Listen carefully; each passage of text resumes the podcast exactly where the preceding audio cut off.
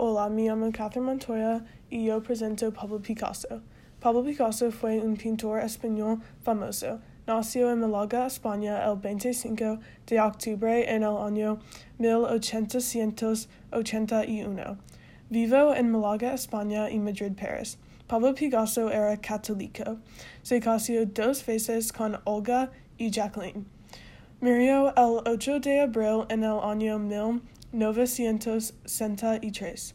Pintó Mujer antes del espejo en el año 1932. El estilo de arte era cubismo analítico. Usó la pintura de, de aceite para crear esta pintura. Esta pintura muestra una mujer mirando al espejo. Al lado izquierdo ella está usando maquillaje, es feliz y bonita. Al lado derecho de su rostro se oscuro, triste y su cuerpo se desporcionado. el espejo es oscuro y cuando ella mira en el espejo solo ve sus defectos.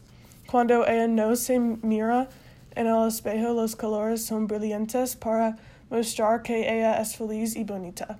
La mujer está embarazada y cuando se mira en el espejo todo lo que puede ver a grasa.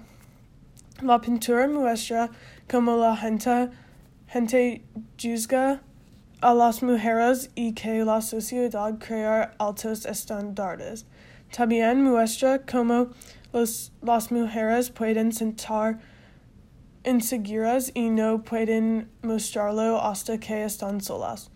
Un crítico dijo, solo el espejo lo sabe todo y atrapa las realidades de la identificación que uno decide proteger del ojo público. Creo que esta pintura es muy profunda, se puede interpretar de muchas maneras diferentes y es relacionable para algunos. Me gustaron las diferentes formas y colores que uso. Crear que muestra que la belleza está en el interior.